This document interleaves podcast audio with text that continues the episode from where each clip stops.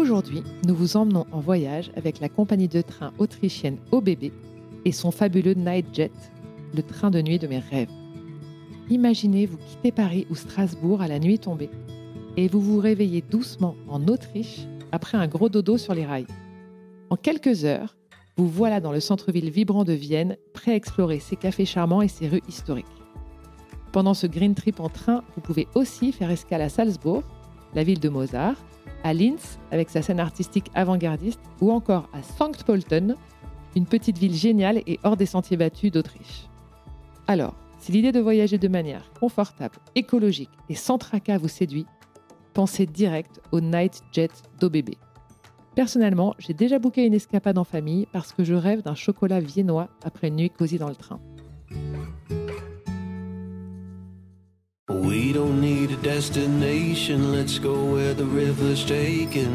Bonjour, c'est Marie et vous écoutez Beau Voyage. De l'ascension du Mérapic au Népal, au tour du monde en famille, du road trip au Chili au bivouac en Inde dans les Pyrénées, vous entendrez des hommes et des femmes qui partagent leurs aventures hors des sentiers battus. Des aventuriers ordinaires qui vous racontent leurs aventures extraordinaires.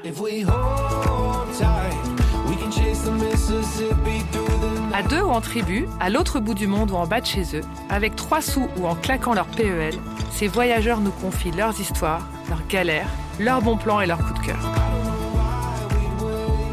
Sur Beau Voyage, nous allons vous prouver que l'aventure est partout et à la portée de tout le monde. Alors montez le son et venez rêver avec nous. Fabrice, notre invité d'aujourd'hui, a l'aventure dans la peau et dans le cœur. À seulement 11 ans, il gagne un concours organisé par Pif Gadget et s'envole sans ses parents pour l'URSS à la découverte de l'agence spatiale. Ce voyage, pas comme les autres, sonne le début d'une longue série.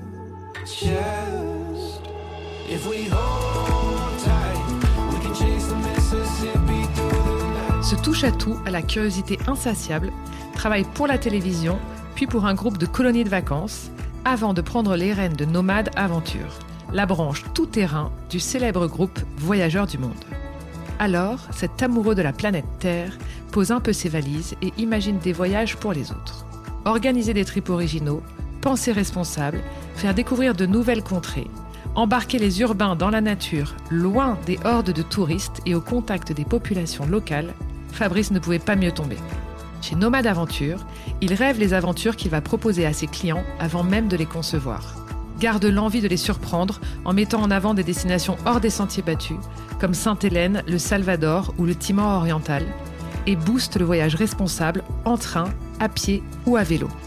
Dans cet épisode passionnant, il revient sur les secrets de fabrication des nouveaux voyages que propose une agence, son quotidien de créateur de rêves, ses meilleurs souvenirs d'aventurier, de Madagascar à Sulawesi où il a vécu trois semaines en autonomie totale, en passant par le Venezuela et sur l'avenir de cette industrie qui doit se réinventer.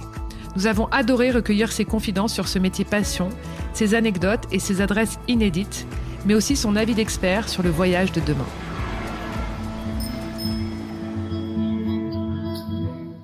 Bonjour Fabrice. Bonjour Marie.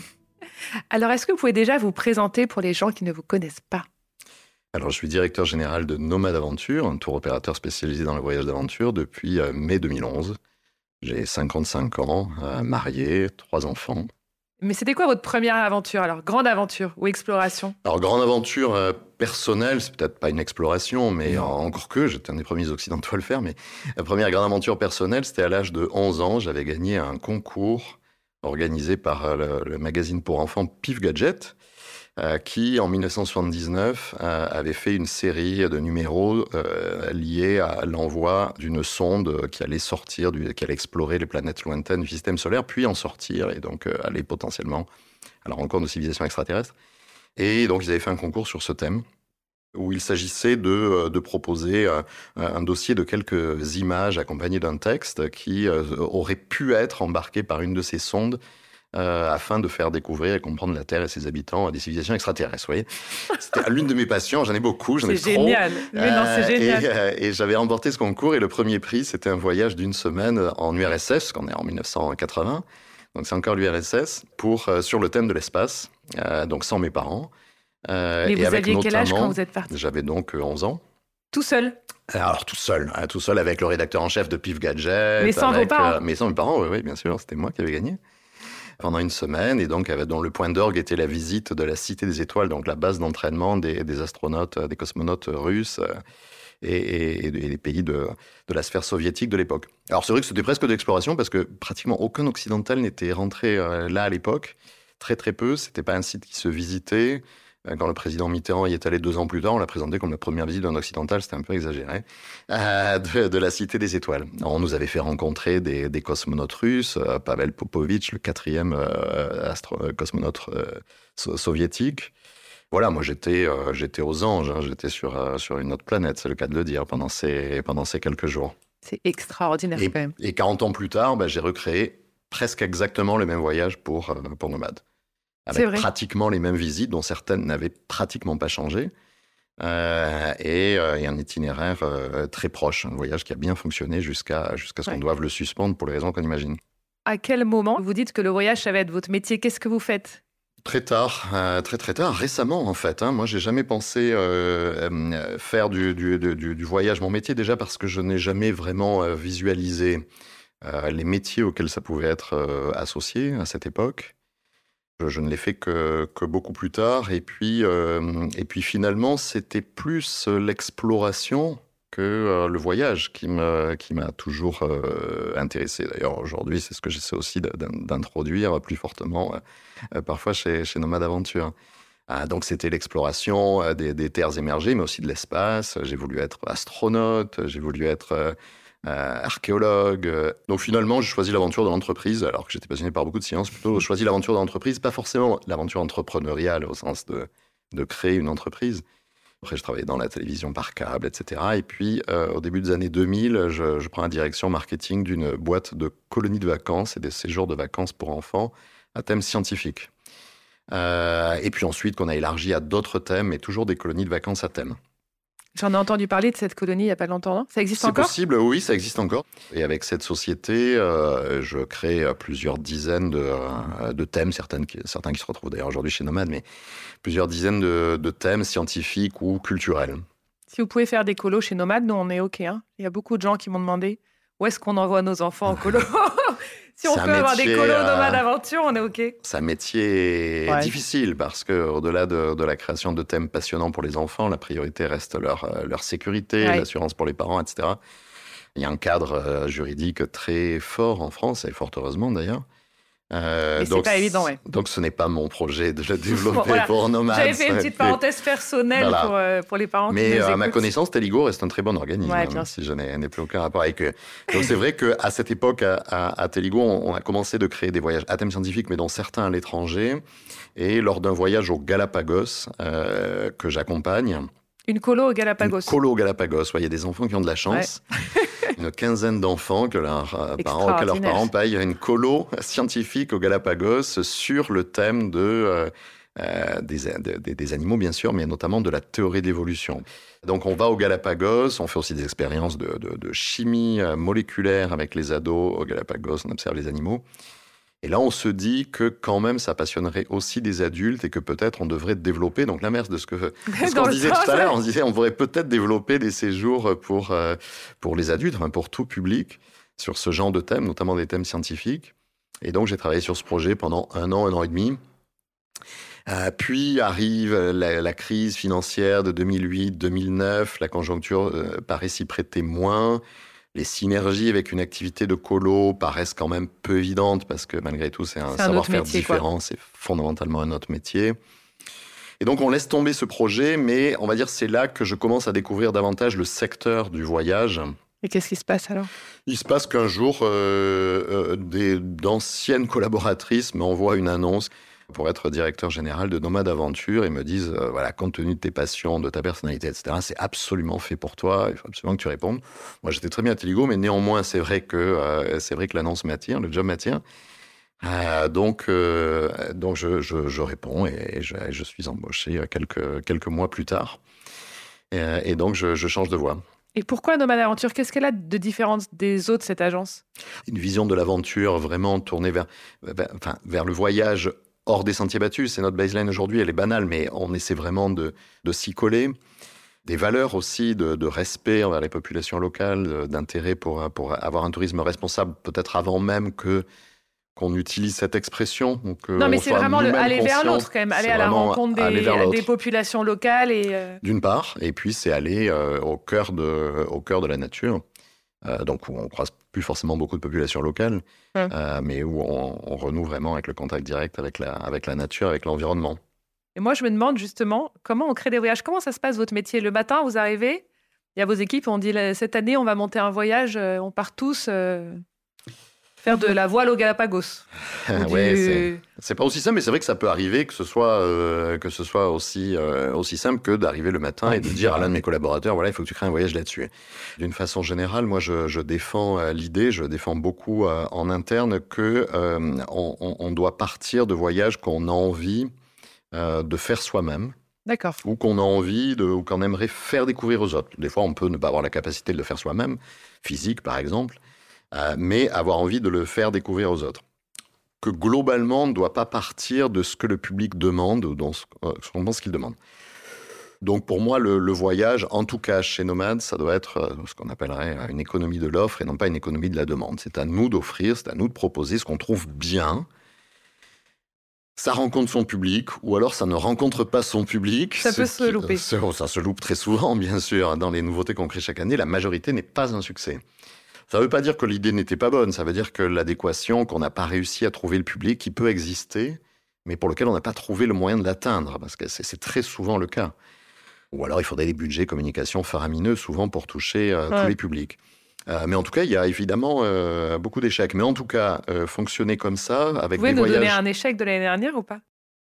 Un échec de l'année dernière, oh, il, y en a, il y en a tellement. un cuisant. cuisant. ah non, on a tout. là tout de suite, ça ne me vient pas. Je préfère garder les, les, les succès. Non, un truc qui marche, dont on a déjà parlé, mais par exemple, c'était le train. Raconte-nous comment le train arrivé chez Nomade et où finalement tout le monde n'était pas persuadé que c'était une bonne idée, alors qu'aujourd'hui c'est un carton. Bon, l'avantage quand même dans le tourisme, euh, contrairement à, comparativement à d'autres secteurs d'activité, c'est que lancer un produit, c'est quand même assez peu coûteux. C'est pas non plus une recherche et développement euh, comparable à lancer un produit de haute technologie ou même un produit euh, industriel. Pour savoir si ça marche, le plus simple, c'est franchement de le créer et de proposer. Et de voir si ça prend. Ouais. C'est pas de faire une étude de marché qui va se fonder sur des déclaratifs, etc. Le, coût est suffisamment limité pour ça. Euh, donc il n'y a pas d'étude de marché, il y a juste une conviction que ça doit être proposé et que ce sera au client de, de choisir. Donc l'accueil n'est pas très enthousiaste parce que mon interlocuteur n'est pas persuadé qu'il y ait un débouché, parce qu'à l'époque on parle quand même pas beaucoup du train sur ce plan-là, ou plutôt que le train c'est plus cher que l'avion en Europe, etc. Euh, mais, euh, mais, mais, mais, ils le font, bien sûr. Euh, et l'offre est prête à la veille du Covid. Donc le timing est catastrophique, évidemment, parce que c'est pas le bon moment pour voyager en général, et c'est encore moins le bon moment pour voyager en train, parce qu'évidemment, franchir des frontières successives avec des réglementations successives pour le Covid, c'est compliqué. voyager en train avec un masque pendant de nombreuses heures, voire pendant deux jours, c'est quand même plus compliqué qu'en avion. Donc évidemment, pendant deux ans, puisque cette offre est prête début 2020, pendant deux ans, on ne peut pas dire qu'elle rencontre son public. Et, puis en 2022, elle commence à rencontrer son public, puisque les conditions sont réunies. Elle est mise en lumière par euh, différentes récompenses. On a été primé euh, de deux ou trois fois. le premier trophée Horizon pour le tourisme durable en catégorie mobilité, puis le trophée de l'innovation du tourisme, catégorie tourisme responsable, viennent récompenser cette offre qui est, euh, qui est la première en France, en fait, à, à, être aussi large. Il y avait quelques tours opérateurs qui proposaient deux, trois voyages euh, comme ça, mais pas euh, l'ensemble des destinations euh, possibles. Et c'est quoi le meilleur voyage en train aujourd'hui si moi je, je pars avec vous? Alors, le plus étonnant, c'est que le, plus, vendu, c'est ça n'a pas été le plus simple. Parce qu'on se disait aussi quelle est la limite de complexité que les gens sont prêts à accepter pour voyager en train. On se disait le plus évident, c'est de faire l'Écosse en train. On part de Paris, on fait un changement à Londres quand même. Et ensuite, on traverse toute l'Angleterre. C'est magnifique. On fait ça en une seule journée. On arrive à prendre en même temps que les gens qui sont partis en avion. Euh, et euh, euh, c'est confortable, on voit tous les paysages d'Angleterre et c'est très simple. Alors ça a très bien marché sur l'Écosse, mais étonnamment, le, trajet qu'on a le plus vendu, c'est pour aller en Albanie, qui était loin d'être le plus simple, parce qu'on part de, Paris, on arrive à Milan, à Milan on change, on descend jusqu'à Bari, là on est obligé de descendre, on va à l'hôtel, on passe la nuit, on reprend un ferry le lendemain pour traverser la mer, on arrive dans, une, dans un port, on doit reprendre un bus, etc. Euh, donc ça rajoute deux jours à l'aller, un jour, enfin c'est deux jours de trajet à l'aller, un jour de plus au retour. Euh, donc ça paraît quand même nettement plus compliqué que de faire un seul vol. Euh, et c'est l'itinéraire qui a été le plus plébiscité. Parce que finalement, on n'a pas ensuite expliqué que le seul intérêt de voyager en train en Europe, c'était de moins émettre de CO2, ce qui, est, ce qui est le cas entre 4 et 50 fois moins qu'en avion, selon le trajet. Quatre fois, c'est pour l'Albanie, par exemple, mais à cause de la partie en ferry qui est plus émettrice. Mais c'est pas le seul intérêt, bien sûr. L'intérêt euh, principal, c'est de voir plus de paysages, c'est d'arriver plus lentement à destination, donc s'imprégner plus profondément, plus lentement dans le voyage. C'est de ne pas être téléporté. C'est fascinant d'être téléporté en avion, de partir. Mais ça casse un peu la magie quand même. Voilà. Alors c'est une autre forme de magie. Effectivement, c'est mm. magique d'être téléporté, de partir dans les nuages à Paris, d'arriver sur les cocotiers quelques heures après. Mais c'est quand même un peu euh, artificiel. Donc cette, euh, cette immersion, et puis le temps de, de, lire, de flâner, de regarder les paysages, euh, de, de, jouer, de parler avec ses voisins, c'est aussi beaucoup plus confortable, il faut bien le dire. Hein. Le train, euh, à part si on voyage en avion en business, le train en éco, c'est quand même pas très confortable. Voilà, donc ça a beaucoup d'avantages. On s'est rendu compte, d'ailleurs, en interrogeant les clients, que les motivations de, des clients qui ont choisi le train sont très diverses. Il y a toujours limité ces émissions de CO2, mais il y a toujours une autre motivation. La peur de l'avion, par exemple auquel je n'avais même pas pensé, parce qu'on n'y est pas confronté au quotidien. Nos clients, par définition, en général, ils sont assez peu nombreux à avoir peur de l'avion, ou alors peut-être ceux qui voyagent en France, on ne le sait pas, voilà, où ils se dominent. Mais, euh, mais c'est vrai qu'on n'était pas habitué à avoir des clients qui avaient peur de l'avion, et là on découvre euh, évidemment qu'il y en a. Il paraît qu'il y a plus de 70% euh, ressentent quelque chose. Ouais, exactement. Oui, je comprends. Bah, c'est parfois mon cas aussi, en tout cas pendant les trous d'air. C'est toujours mon ça cas. Peut, ça, peut, m'arriver. Et c'est vrai qu'aujourd'hui, bon, on a à peu près 20% des clients qui voyagent en Europe euh, continentale euh, qui choisissent de le faire euh, en train plutôt qu'en avion. Depuis, on a beaucoup développé cette ouais, vous allez continuer de développer l'offre On développe à la fois en termes de destination, on a par exemple ajouté la Grèce, qu'on n'avait pas voulu faire au début parce que le parcours nous paraissait euh, bien compliqué. La Grèce par le continent, hein, pas en utilisant la mer. Euh, donc euh, plusieurs changements, etc. Et dès, dès le début, on a des gens qui ont, qui ont souscrit pour faire ça. Et puis aussi, on l'a développé en sur-mesure. En parallèle que nous lancions en début d'année une offre de voyage à vélo en Europe, tous nos itinéraires hors de France, que ce soit en Suisse, en Autriche ou dans des destinations encore plus lointaines, sont proposés de base en train. Les gens peuvent nous demander de le faire en avion s'ils le préfèrent. Mais euh, de base, on leur propose de se rendre à destination en train, ce qui nous paraît cohérent en plus avec le fait à l'arrivée de faire, euh, de faire du vélo. Alors, donc, comment on y va? Ça, ça change donc un petit peu. Et comment on lance? Moi, je me demande vraiment des nouvelles destinations. comment un jour, il y a un nouveau pays qui, apparaît dans votre offre de pays? Comment euh, on se dit, bah, tiens, on n'a jamais organisé de voyage à tel endroit Je ne sais pas, vous en avez tellement que je ne sais pas s'il y en a des nouveaux encore à explorer. Comment on fait? Est-ce qu'il y a quelqu'un qui va sur place? Comment ça part from scratch un nouveau pays que vous avez envie de rajouter à la carte? Ben, on voit des pays que les tours opérateurs ne proposent pas. Il y en a vraiment un très grand nombre. Hein. Euh, je crois qu'il y a d'ailleurs 195 euh, pays à l'ONU. La plupart des tours opérateurs en proposent, euh, et encore ceux qui ne sont pas vraiment spécialisés, 70. Nous, c'est, nous, ça doit être à peu près 110, quelque chose comme ça. On est peut-être le tour opérateur qui propose le plus de destinations c'est pas extrêmement rationnel sur le plan économique, hein, vu notre euh, taille modeste, euh, mais euh, ça part de un peu des, mêmes idées que ce que je disais auparavant. Si on estime que ça le mérite, il faut le faire. Après, le job, c'est de réussir à intéresser les gens à ça. Mais quand vous dites, je vous coupe, pardon, mais ça le mérite, par exemple, un matin, Yves arrive au bureau, il dit, en fait, je rêve qu'on emmène les gens, faut que j'arrive à trouver un pays où vous n'avez pas, au Bhoutan, vous allez au bout On y va. On y va? C'est pas grave. Je rêve qu'on emmène les gens, voilà, à tel endroit.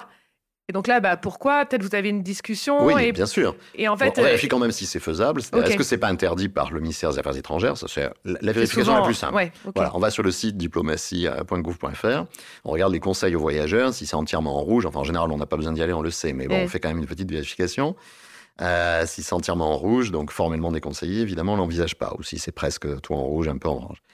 Mais ensuite, tout simplement, on regarde si ça paraît euh, intéressant, si ça vient euh, compléter d'autres propositions qu'on peut avoir, d'autres paysages, d'autres types de rencontres, d'autres populations, si c'est injustement méconnu. Je vais vous prendre quelques exemples. On a été, je crois, le premier Théo à proposer le Salvador. Le Salvador, c'est un petit pays d'Amérique centrale qui pâtit encore aujourd'hui d'une mauvaise image liée d'abord à une guerre civile, mais enfin qui est finie depuis 1992, mais qui a marqué les gens.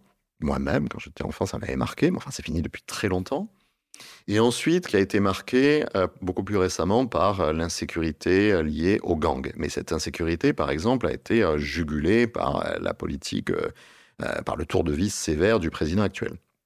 Donc c'est un pays à la fois très préservé du tourisme, très authentique et sûr où euh, il y a à la fois euh, des paysages intéressants, de, forêts tropicales, euh, des vestiges précolombiens, une population curieuse des visiteurs étrangers et que personne ne propose parce que c'est compliqué. Ben oui, c'est pour ça qu'on est là, à mes yeux. D'accord. C'est quand c'est compliqué qu'on sert à quelque chose.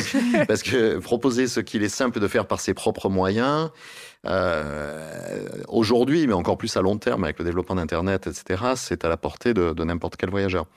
Donc, euh, donc on a lancé Salvador et ça, et ça fonctionne bien parce qu'on a des. Euh, parce qu'avec cette logique, on attire aussi des voyageurs qui sont dans le même état d'esprit.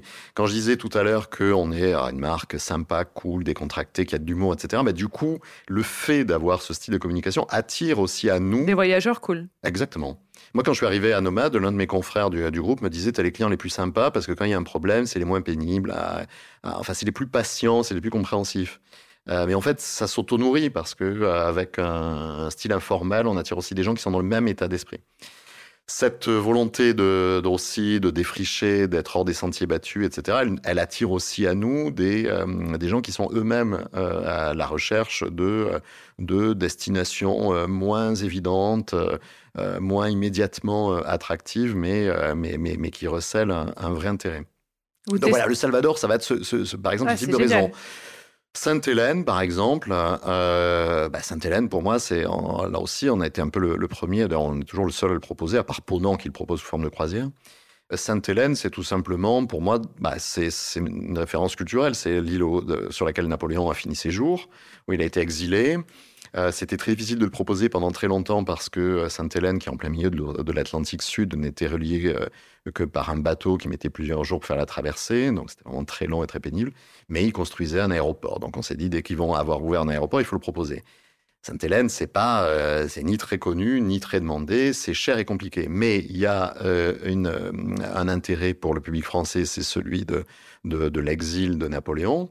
Et puis par ailleurs, c'est un petit territoire très intéressant, euh, euh, volcanique, avec plusieurs euh, microclimats sur une île pourtant de, taille modeste, etc. Enfin, c'est un, terrain passionnant. Si vous voyez la satisfaction des gens qui sont allés, c'est très intéressant. On vole d'où pour aller là-bas? On vole d'Afrique du Sud. donc on a un premier vol jusqu'en Afrique du Sud, puis une escale de ravitaillement de, de l'avion qui doit, qui doit se ravitailler avant de faire la traversée, parce qu'il y a un seul avion qui peut faire la traversée et se poser sur, euh, sur l'île, sur un aéroport qui a été construit au bord de la falaise. un, avion, un avion à hélice. Oui, là, je crois que vous pouvez prendre le Xanax, effectivement. il n'y a jamais eu d'accident, hein, mais c'est vrai que ça doit être un peu impressionnant. Plus récemment, j'ai lancé, euh, j'ai décidé de, de, de, lancer le Timor oriental. Le Timor oriental, je ne sais pas si vous connaissez, mais il y a. En Indonésie. Je pense que. Alors, oui, mais c'est un pays. On en a parlé hier. C'est drôle, on en a parlé hier. C'est pas en Indonésie au sens du pays, puisque ça s'est détaché de l'Indonésie, justement, euh, il, y a, euh, y a 25 ans. Euh, mais c'est vrai que 99, peut-être 99,9% des Français ne savent même pas que ça existe, encore moins sauraient le, le situer. Donc c'est un, un, défi, évidemment, de trouver un public pour le Timor oriental. Mais comment est né le comment est né l'idée? Bah, Tout simplement, je lisais Le Monde, je vois un article qui n'était pas du tout sur un angle touristique, hein, mais qui parlait du, euh, du, développement de ce petit pays. Euh, euh, effectivement enserré dans, l'archipel indonésien, mais qui a un petit un développement paisible, un îlot aussi de, de, démocratie dans cette région du monde, et évidemment visité par presque personne, à part quelques Australiens. Voilà, donc après, évidemment, on s'assure que ça a un intérêt en se rendant sur place, on vérifie que c'est faisable, même si on est très souvent à, beaucoup d'imagination de, pour, pour le rendre faisable. Euh, mais voilà, c'est beaucoup de lectures, c'est beaucoup de documentaires, c'est beaucoup d'idées de si ça n'existe pas, c'est pas parce que ça n'a pas d'intérêt, c'est parce que d'autres n'y ont pas pensé, ou alors qu'ils ont trouvé à tort que c'était trop compliqué. Euh... Vous, ça vous fait pas peur quand c'est trop compliqué? Ça fait pas peur à vos voyageurs non plus, j'ai l'impression. Non, ça fait pas peur à nos voyageurs euh, du tout. Après, ça fait pas peur à nos voyageurs parce qu'on a tout fait justement pour rendre ça possible. La, difficulté qu'il peut y avoir, c'est intéresser nos voyageurs euh, à une destination à laquelle ils n'ont pas pensé. Donc là, évidemment, on, trouve ensuite des moyens de faire mettre en lumière la destination. Euh, en s'appuyant, euh, par exemple, sur la presse. J'ai récemment financé le, voyage d'un journaliste et d'un photographe du Figaro Magazine au Timor oriental, qui feront paraître leur, reportage en début d'année prochaine pour tout simplement faire découvrir ce pays euh, aux, lecteurs et, ainsi euh, susciter de la demande, donner l'envie. Et, le plaisir, c'est que euh, le, journaliste que j'ai envoyé, qui est très expérimenté, qui a fait le tour du monde, que j'aurais pu penser blasé, je pouvais avoir une appréhension. Qu'est-ce qu'il va penser du Timor oriental? C'est un tout petit pays. Est-ce qu'il va trouver ça suffisamment intéressant? Il est revenu, il m'a dit c'était à tomber par terre. J'ai ressenti des émotions que je n'avais pas eues depuis 30 ans. Euh, parce que euh, justement l'authenticité notamment de, la rencontre était bien plus importante que ce qu'on peut avoir dans d'autres euh, dans d'autres pays, tout en ayant beaucoup de, de, richesses à faire découvrir sur place. C'était quoi votre plus beau voyage? Plus beau voyage, moi je suis vraiment incapable de dire d'en citer un seul, ça dépend dans quel, dans quel domaine. plus beau voyage en famille, ah, c'était juste avant le Covid, un voyage à Madagascar, un voyage nomade aventure, bien sûr. Un voyage à Madagascar, dans le nord de Madagascar, qui commence à Nosy et qui ensuite amène euh, jusqu'au nord de Madagascar, à Diego Suarez. On va ensuite euh, sur une petite île, c'est une exclue de nomade, sur une petite île euh, déserte, alors déserte au sens totalement inhabité, hein, qui, est, un parc, à Noziar, sur laquelle on, on campe, on bivouac plus exactement. Euh, sur cette île, sur laquelle il y a un petit massif de Tsing, cette euh, formation euh, géologique assez caractéristique de, Madagascar, des rochers très érodés, coupants, qui dessinent des, canyons impénétrables. sur laquelle il y, a, aussi une forêt tropicale typique, sur laquelle vit le plus petit caméléon du monde, qui est plus petit qu'un ongle, et qu'on a, a trouvé sur place. Euh, bref, c'est un véritable euh, petit paradis. Donc c'est vrai que l'aventure en famille, mon fils était tout petit, hein. il, avait, euh, il avait 4 ans à ce moment-là. et c'est vrai que l'aventure en famille, de bivouaquer sur une île déserte, de traverser sur un canot en bois, d'aller explorer les Tsing, etc., c'est le rêve.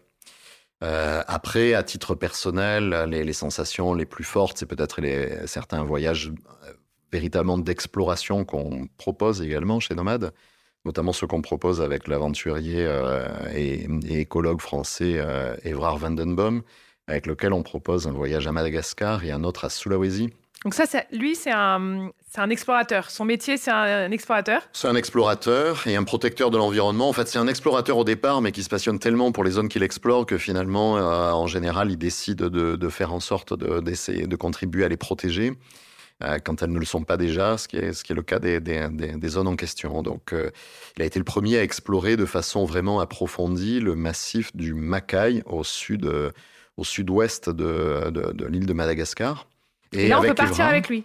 Et donc avec Evra, on peut partir, on peut partir avec lui. Et donc on propose une expédition une fois par an, qui, dont l'itinéraire est légèrement modifié chaque année et qui chaque année réserve une petite partie d'exploration authentique, parce qu'une fois de plus, le massif n'est pas du tout cartographié. Euh, on a pour l'explorer uniquement une photo satellite euh, précise que lui a fourni Google. C'est tout ce qu'on a, on n'a pas de carte. Photo satellite précise, mais pas assez pour être sûr de savoir si on passe. Donc chaque année, il y a une partie des étapes qui ne sont pas certaines, parce qu'on ne peut pas voir sur la photo si le canyon on va pouvoir passer. L'année où je l'ai fait, bah, par exemple, on a pu passer, mais en rampant dans un, boyau euh, sombre dans l'eau, à, l'issue duquel on se retrouvait devant une falaise qu'on devait descendre en rappel. Moi, pour moi, je dépasse toutes mes limites. Hein. Je ne suis pas un grand aventurier. Hein. Je suis tout au plus un voyageur, mais je ne suis pas un, grand aventurier ni particulièrement courageux. Mais c'est vrai que euh, derrière Évrard, et compte tenu de l'enjeu, on dépasse quand même volontiers ses limites. Moi, je me pensais claustrophobe et ayant le vertige. Vous Certes, mais je l'ai fait. Bon, d'abord, on n'a pas trop le choix. On peut pas vraiment reculer quand on est là, de toute façon. Euh, et puis, euh, l'enjeu de la découverte. Euh, voilà, moi, là, pour le coup, mon rêve d'être explorateur, il, trouve un peu à se réaliser. J'ai l'impression d'être. Vous êtes combien là dans ces groupes? Alors, on est 8, 8, 10 personnes mais accompagné, parce que c'est une expédition compliquée, accompagné par 50 porteurs. 50 50 porteurs, oui, parce qu'on est en autonomie totale hein, pendant euh, trois semaines, un peu, moins, un peu moins de trois semaines. Donc il faut tout emporter, hein, la nourriture, le matériel, etc. Alors les porteurs suivent pas le même parcours que, que nous, évidemment, ils vont pas dans les boyaux compliqués, etc. On les rate parfois. Parce que nous-mêmes, si on peut pas avancer, bah, eux, ils arrivent au point de rendez-vous et nous, on n'y est pas. Ça s'est passé euh, cette année, d'ailleurs, sur l'expédition qui a lieu cette année. Euh, donc, comme je vous le disais, moi, dans l'année où on y était, on a réussi à passer, mais certaines années, non, ça passe pas. hein, Il n'y a pas de boyau. Donc, euh, donc la journée est terminée, on bivouac à la belle étoile, on rate les porteurs, on va les retrouver par un autre chemin le lendemain, etc. Donc avec vous, on Donc, peut on partir avec Indiana Jones en vacances. ouais. Ouais, c'est Indiana Jones. Moi, je, effectivement, c'est vraiment le genre d'expédition. On se prend pour Indiana Jones. Moi, là, quand je- on croisait les porteurs, j'avais plutôt l'impression, parce qu'une fois de plus, j'ai beaucoup rêvé aux expéditions, aux explorations du temps passé. J'avais l'impression d'être avec euh, David Livingstone, euh, cherchant les, les sources du Nil avec des porteurs, etc. C'est vraiment des Extraordinaire. sensations uniques.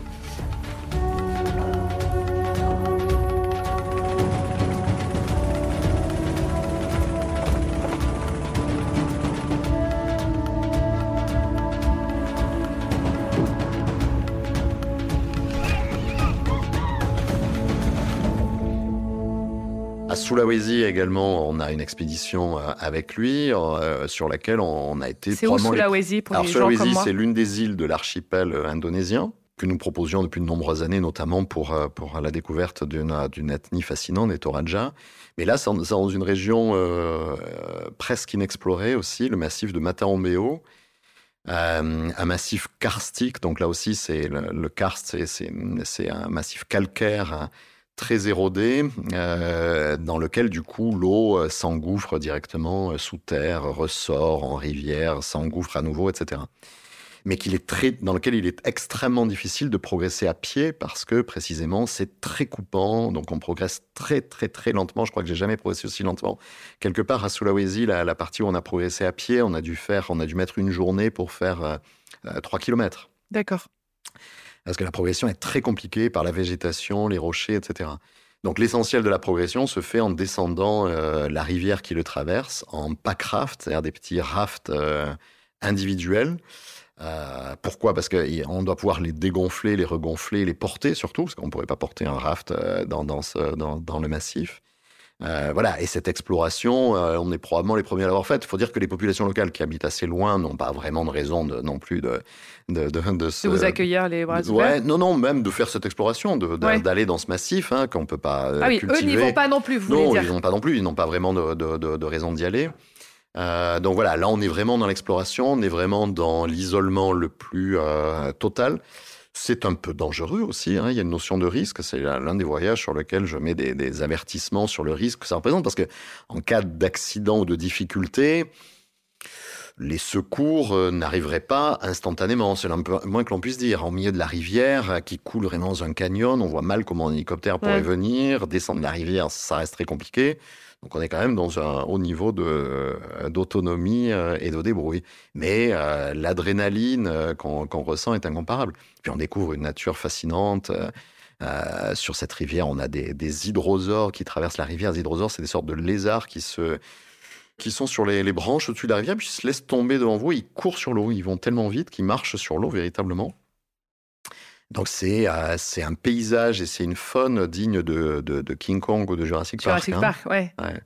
Donc c'est donc c'est Et vraiment fascinant. C'est où d'ailleurs que vous avez vu votre plus beau paysage? C'est dur, hein? C'est pareil, le plus beau paysage, c'est impossible de, d'en désigner un. Ce qui fait, euh, ce qui fait l'intérêt de la planète Terre, c'est plutôt euh, la, la diversité euh, fascinante de ces paysages. Alors la plus grande émotion devant un paysage, ça c'est peut-être plus facile. Oui, peut-être euh, la plus grande émotion. Alors, c'est pas seulement le paysage, mais c'est plutôt la, la, la, la vision que j'ai eue, dont je me rappelle peut-être le plus. C'était il y a une dizaine d'années euh, euh, au Botswana, en arrivant à Chobe, au nord du Botswana, au détour d'un virage du 4x4. Soudain, devant nous, à perte de vue, plutôt à nos pieds, on a un paysage de d'arche de Noé, de vraiment de naissance du monde, avec des euh, centaines d'éléphants jusqu'à l'horizon, en fin de journée jusqu'à l'horizon, des éléphants, des girafes, des, des singes, euh, des antilopes, euh, toutes les espèces qui, qui cohabitent jusqu'à perte de vue. C'est vraiment mais c'est surréaliste. C'est, c'est, c'est, on pourrait dire le roi lion, c'est l'arche de Noé, c'est tout ce le que vous voulez. du Roi Lion. Ça vraiment ça, ça dépasse l'imagination. Je pense que sur le plan animalier, c'est l'image la plus marquante que, que j'ai jamais eue. En plus, elle était très soudaine.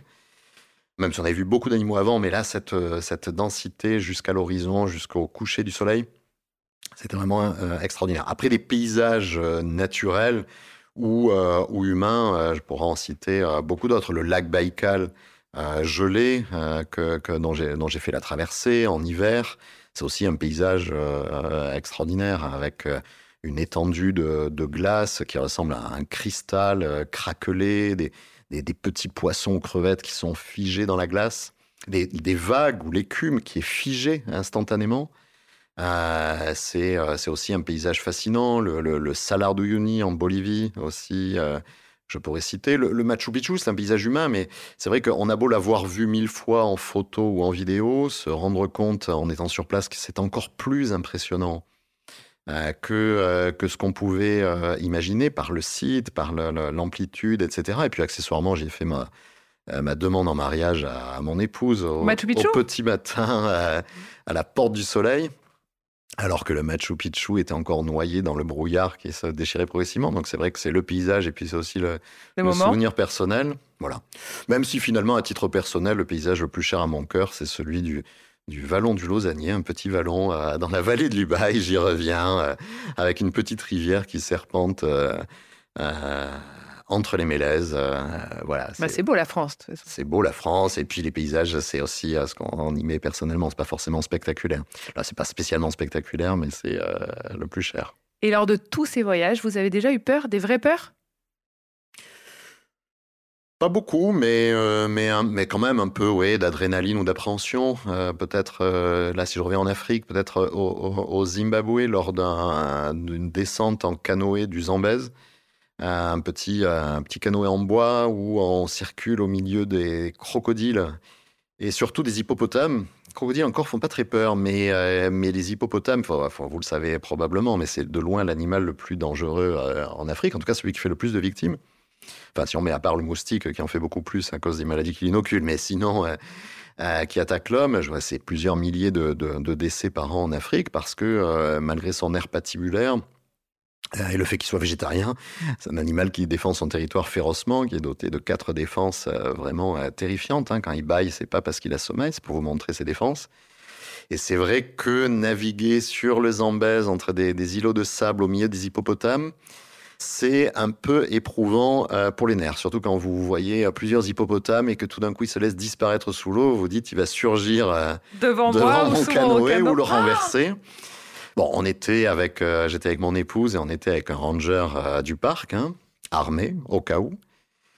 Mais c'est vrai que quand le ranger lui-même, vous entendez derrière vous qu'il a armé son fusil. Ah, Bon, vous vous dites que peut-être ça craint un peu quand même. Ah ouais. Euh, mon épouse, des fois, quand on, longeait des, îlots, essayait de se raccrocher aux, herbes sur le bord. Évidemment, tentative vaine de, freiner notre progression. Mais oui, là, il y a un peu euh, d'adrénaline. Mais c'est aussi des grands souvenirs. Est-ce qu'il y a un pays que vous avez adoré et dans lequel nous, on peut plus aller aujourd'hui? Ouais, l'un des premiers voyages que j'ai fait avec Nomade Aventure, c'était avec ma, ma fille adolescente au Venezuela. Pays extraordinaire. Là aussi, euh, pourquoi le Venezuela? Notamment parce que pour moi, c'était euh, un, pays de, rêve quand j'étais ado, parce que euh, au sud du Venezuela, il y a des hauts plateaux qu'on appelle les tepuis, qui ont été isolés du reste de la forêt par, par un effondrement géologique il y a très longtemps, et donc qui ont été très longtemps inexplorés. La première fois qu'on est monté sur certains tepuis, c'était à peine dans les années 80. Alors c'est pas du tout des montagnes très élevées, hein, mais qui, sont isolées du reste par, des, par de hautes falaises. Et donc, on a imaginé longtemps qu'il pouvait y avoir des espèces euh, inconnues euh, au sommet. Et ça, c'est typiquement le genre de choses qui me fascine. Est-ce qu'on pourrait découvrir des espèces, qu'on pourrait découvrir des dinosaures hein? Il y a longtemps des gens qui ont pensé qu'il pouvait encore y avoir des dinosaures. Et d'ailleurs, Le Monde perdu, qui est, le, titre d'un des, Jurassic Park, c'est aussi le titre d'un roman du début du siècle euh, qui, de, de, Conan Doyle qui se situe dans cet épuis et qui imaginait qu'il y avait justement des dinosaures au sommet de cet épuis. Donc moi, je voulais aller y voir depuis très très longtemps euh, et, donc on y proposait des, voyages. Euh, du haut de l'un de ces TPI, d'ailleurs, euh, tombe la plus haute chute d'eau du monde qui fait presque 1 km, qui fait 900 mètres de haut, presque 1 km de haut. D'ailleurs, l'eau, quand elle arrive en bas, ça n'est plus une chute d'eau, c'est un nuage. Donc il y a cette partie dans ce, voyage d'exploration au sud du Venezuela, puis le delta de l'Orénoque, l'un des plus grands deltas du monde, un peu comme le delta de l'Amazone, où on rencontre les Indiens Warao, où on se baigne dans l'Orénoque alors même qu'il y a des caïmans et des piranhas, etc. Voilà, c'était vraiment un super voyage d'aventure. Malheureusement, le Venezuela euh, a, connu beaucoup de difficultés euh, économiques qui ont entraîné euh, une grande insécurité. Et du fait de l'insécurité locale qui était longtemps cantonnée à Caracas, mais qui a eu tendance à se répandre dans une grande partie du pays, du fait de l'insécurité, les voyages sont aujourd'hui quasi impossibles ou en tout cas rendus très aléatoires. Donc malheureusement, on ne propose plus le, le Venezuela. J'espère qu'on pourra le refaire un jour. On part où vivre l'aventure en famille alors l'été prochain? On peut partir dans beaucoup d'endroits. Après, c'est vrai que si je dois prendre ma propre expérience, euh, bah, je recommanderais de faire le voyage à Madagascar que j'ai fait. Au moins, je, je l'ai. Vous nous l'avez bien vendu. Vous l'avez bien vendu. Je l'ai fait moi, mais encore, c'est en dessous de la réalité. Non, c'est vraiment un, très, très, très grand souvenir. Euh, c'est extrêmement varié. C'est la rencontre avec la population. Euh, mon, fils qui joue au foot dans le village avec des enfants, avec un, ballon de foot fait avec, du chiffon et tout ça, avec beaucoup de, naturel, d'un accueil extraordinaire de la population locale. Les paysages, la faune, la population, enfin tout est extraordinaire au nord de Madagascar, enfin au Madagascar en général. Après, euh, je vous invite à aller découvrir les voyages en famille proposés par Nomade Aventure ou alors à vous faire concocter euh, votre propre rêve de voyage par euh, l'équipe de nos voyages sur mesure. Quelles sont pour vous les destinations de demain, celles qu'on ne connaît pas encore, qu'on n'imagine même pas? J'aimerais citer la Nouvelle-Calédonie parce que c'est une destination dont on connaît le nom, mais que mais c'est vrai que les Français en entendent depuis si longtemps davantage parler sur des problématiques politiques euh, complètement euh, légitimes et intéressantes que du coup elle est moins envisagée comme destination touristique. Ou alors elle l'est euh, uniquement pour les voyages de noces. Or c'est une destination de voyage d'aventure absolument fascinante là aussi pour, euh, pour les paysages, pour la rencontre avec euh, les populations locales. C'est une destination qui a énormément à offrir. Euh, un peu cher, bien sûr, parce qu'elle est très loin, mais qui devrait être majeure au même titre que la Polynésie, par exemple, pour, pour nos voyageurs. À titre personnel, j'ai envie de citer le Gabon. même si nous n'avons pas encore lancé notre offre de voyage au Gabon. bon, à titre personnel, parce que ma femme est gabonaise, donc ça m'a amené à découvrir ce pays. C'est une destination proposée par personne. Euh, là aussi, destination euh, plus connue euh, peut-être pour, pour son, son, son, histoire, des aspects politiques, etc. Or, ça a le potentiel d'être un véritable paradis de l'aventure. On fait quoi là-bas au Gabon? Alors, c'est un pays qui est recouvert de forêts à 88%, donc d'une forêt équatoriale extraordinaire, qui possède une faune peut-être sans équivalent avec euh, un très grand nombre euh, d'éléphants des forêts, donc ce sont des éléphants différents de ceux qu'on a dans d'autres pays d'Afrique, ce sont plus des éléphants de savane. Euh, avec des gorilles aussi. quand on voit l'attrait de beaucoup de voyageurs pour aller voir les gorilles au Rwanda ou en Ouganda et le prix très élevé qu'ils sont prêts à payer, le Gabon compte de très nombreux gorilles. Alors c'est des gorilles des plaines, c'est pas des gorilles des montagnes, mais qui sont extrêmement intéressants aussi, qu'on peut croiser d'ailleurs de façon inopinée dans certains parcs. Euh, il faut que le Gabon mène un travail euh, aussi poussé que le Rwanda pour habituer certaines familles de gorilles à la présence de l'homme, pour garantir davantage la rencontre avec les gorilles, mais ça reste euh, fascinant. La forêt, les parcs nationaux au Gabon vont souvent jusqu'à la mer et c'est un, endroit, le seul endroit au monde où on a des, des hippopotames surfeurs, c'est comme ça qu'on les surnomme, c'est-à-dire des hippopotames qui sortent de la forêt et qui vont s'ébattre dans la mer. Euh, donc des plages sur lesquelles on peut avoir des hippopotames, des éléphants, euh, des léopards, euh, des buffles. c'est, sur le plan de la faune, c'est absolument incroyable. sur le plan des, populations locales, là aussi, non seulement les pygmées, mais aussi les, traditions animistes de, de, nombreuses ethnies sont extrêmement passionnantes. Pourtant, c'est un pays qui est totalement absent de, la carte. Alors pourquoi il n'est pas chez Nomade Aventure alors, il l'a été, il ne l'est plus, parce qu'il faut aussi qu'on trouve des partenaires locaux fiables. Hein. Malgré tout, euh, nous, créons les voyages euh, à Paris, mais nous les créons presque toujours en partenariat avec des, partenaires locaux. Euh, et alors, cette difficulté est renforcée aussi a été renforcée par le Covid, qui en a fait disparaître certains, qui a obligé certains à se, à se reconvertir. Donc, on doit reconstituer en partie un réseau de, partenaires locaux fiables, solides, expérimentés. Donc le Gabon va faire son retour. Euh, voilà. Et comme euh, c'est vous l'expert de voyage, comment est-ce qu'on va voyager demain? Comment est-ce qu'on va pouvoir continuer à vivre des expériences un peu folles sans abîmer notre planète? En fait, il y a un sous-entendu dans votre question. Enfin, c'est plus qu'un sous-entendu, c'est que voyager pourrait abîmer la planète. Moi, je voudrais plutôt insister sur le fait que le tourisme protège aussi euh, la planète. Je rappelle euh, de temps en temps, y compris à nos équipes, que pendant le, le, Covid, notamment pendant les premiers confinements, on a beaucoup vu à la télé ou dans les journaux des, des, images qui tendaient à montrer que grâce au Covid, si l'on pouvait dire, ou grâce à l'absence de touristes, la nature reprenait ses droits. Euh, les baleines revenaient s'ébattre au large de Marseille ou, euh, dans le golfe de Thaïlande, les dauphins, etc. Euh, ça, c'était la version positive. La version négative qu'on n'a pas montrée faute d'image, c'était que, par exemple, en Afrique, pas de touristes veut dire pas de revenus, pas de revenus, pas de salaire pour les rangers, pas de rangers, bah, braconnage. et donc, à nouveau, la nature menacée. Comme le disait le guide que j'ai eu sur un voyage au Costa Rica l'année dernière, il n'y a pas d'écologie sans économie. Or, euh, l'économie est pour les populations locales en particulier. Or, euh, on a euh, à destination, soit on a une économie du tourisme, du voyage, une économie raisonnée et protectrice localement, soit une autre économie, une autre manière d'exploiter les ressources locales se met inévitablement en place.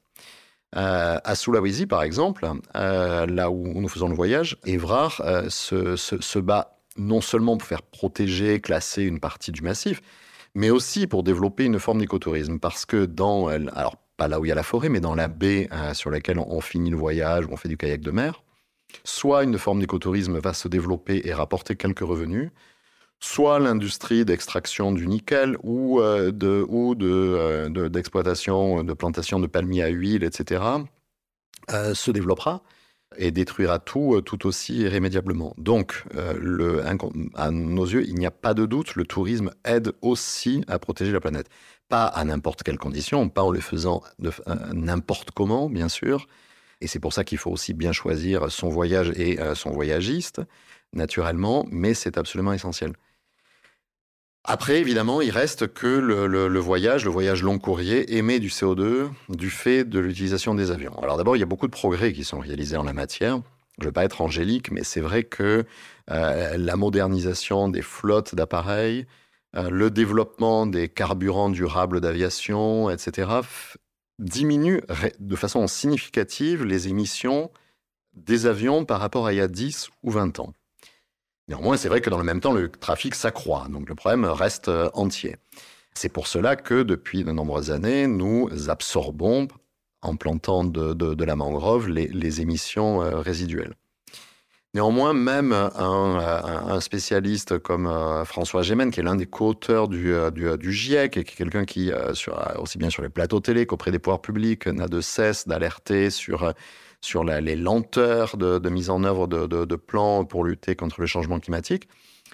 Lui-même souligne que, dans que toutes les activités humaines émettent des, gaz à effet de serre et que ce qu'il faut faire, c'est aussi s'interroger sur l'utilité sociale de chaque activité et que, à ses yeux, ça lui appartient, mais évidemment, je partage ce point de vue, euh, le euh, voyage et donc euh, aussi les vols long courriers font partie des activités humaines qui ont l'utilité sociale qui mérite le plus de s'accorder une dépense en CO2. Deux fois de plus, ça ne veut pas dire n'importe comment, ça ne veut pas dire sans l'absorber, ça ne veut pas dire sans faire le maximum d'efforts pour euh, le limiter, le réduire, etc. Mais malgré tout, euh, le simple repli sur nous-mêmes en Europe, c'est magnifique, la France, c'est super, c'est pas la peine d'aller loin pour avoir le même paysage, etc. C'est une vision euh, plus que naïve à mes yeux. Elle ne voit vraiment le problème que par le petit bout de la lorgnette en oubliant les bénéfices du voyage euh, sur beaucoup d'autres aspects. Merci beaucoup. Je garde cette réponse. non, merci beaucoup Fabrice. À bientôt. Merci Marie. C'est la fin. Merci mille fois de nous avoir écoutés jusqu'au bout. J'espère que vous aussi, vous avez voyagé. Si cet épisode vous a plu, N'hésitez pas à nous laisser 5 étoiles sur Apple Podcast et un petit commentaire. On attend avec impatience vos retours et vos impressions. Et si vous aussi vous avez envie de nous raconter un extraordinaire voyage ou une aventure au bout de votre rue, envoyez-nous un petit message sur Instagram. À très vite. Merci et à bientôt.